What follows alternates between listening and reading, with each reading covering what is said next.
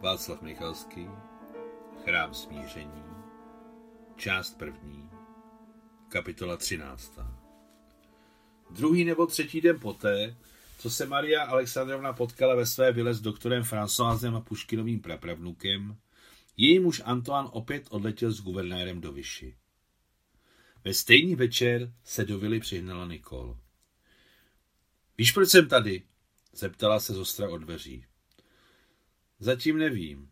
Objímajíc hosta, odpověděla mírumilovně Maria. Sundej si kabát. Hned nechám zatopit v krbu a posedíme u živého ohně. Napijeme se, řekla Nikol, která přišla do obývacího pokoje, aniž by se svlékla. Nebo se radši opijeme a nikoho nevolej, uděláme si všechno sami, dodala, když házela plášť na divan. Přines víno, vývrtku, sklenice a já zapálím krb. Šoféra jsem poslal zpátky. Zůstanu u tebe do zítra, je mi zlé. Na záto bylo všechno připraveno. Maria milovala sedět u krbu s funtíkem na kolenou a přemýšlet si o všem možném. Brzy se usadili v pohodlných křeslech u živého ohně a mlčky pili červené víno z provincie Médoc. Maria se na nic nevyptávala. Nikol nic nevyprávěla. Návštěvnice pila pomalu, malými doušky z vysokého poháru červené víno a soustředěně se dívala na jazyky plamenů, které objímaly jabloňová polena a větvičky.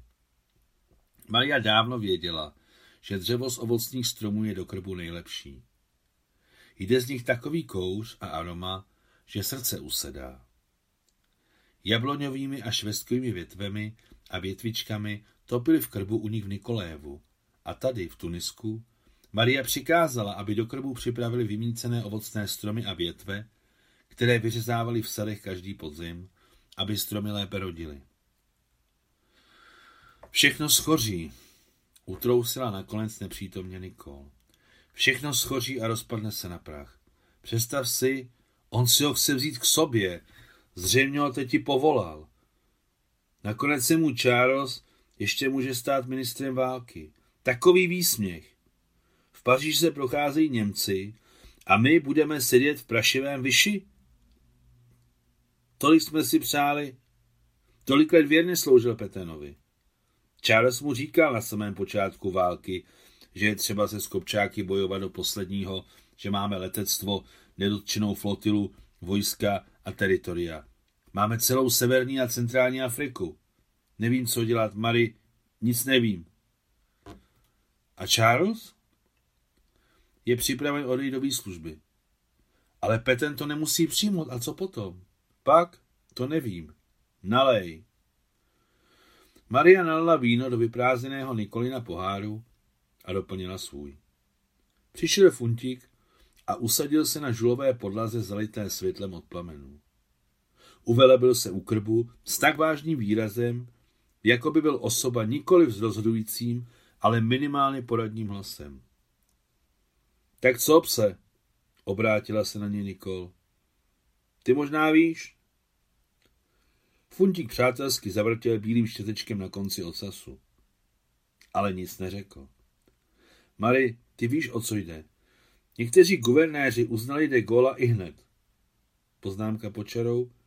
De Gaulleovu svobodnou Francii uznali guvernéři Čadu, Konga, Ubangi Šary, Gabonu a Kamerunu.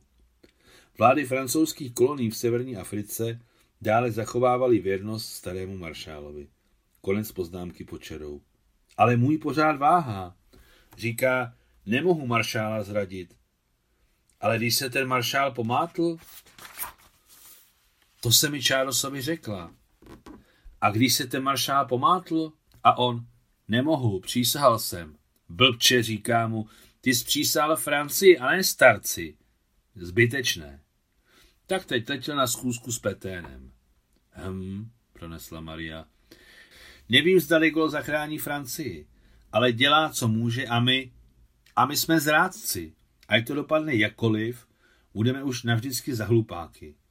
Víš, že Peten odsoudil de Gola k trestu smrti? Vím. To je navíc dalšího chyba, ta nejhorší. Nalej, přistavila jí prázdný pohár Nikol. A pij sama.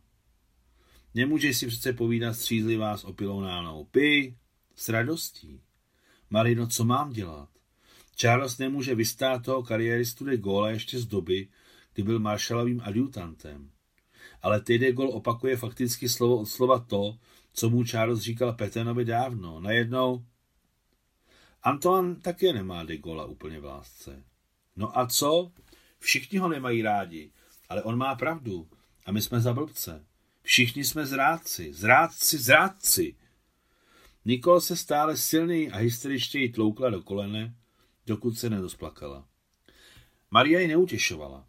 Bylo by to příliš falešné. Funtik začal lítostivě vít.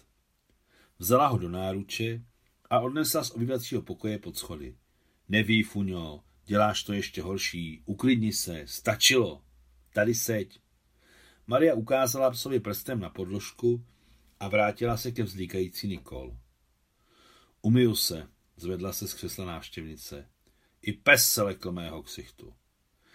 Nikol byla v koupelně dlouho, vrátila se sice bez a umytá, ale o to ještě více zestárla. Nalej! Nikol, už jsme vypili dvě lahve. A to by jich líto pro svou kamarádku? Nikol se napětě usmála a její velké hnědé oči ještě více posmutnily. Neskrbli, vyndej víno. Maria přinesla ještě dvě lahve. To je něco jiného. Mari, teď vidím, že mne nehodíš přes palubu. Nehodím, o tom nepochybuj, řekla veselé Maria, vyndávajíc špunt, jehož spodní část, jako by to mělo být u dobrého starého vína, byla ozdobena tmavě růžovou barvou. Pojď, poslechneme si rádio. Co se tam děje? Nepotřebujeme rádio, zastavila ji Nikol. Poslouchala jsem ho. Němci se hrnou na Moskvu. Opravdu vydáte hlavní město? Pokud ho vydáme, to ještě nic neznamená. V minulém století jsme ho už vydali. Komu? Podívala se Nikol. Francouzům. A my jsme s vámi válčili?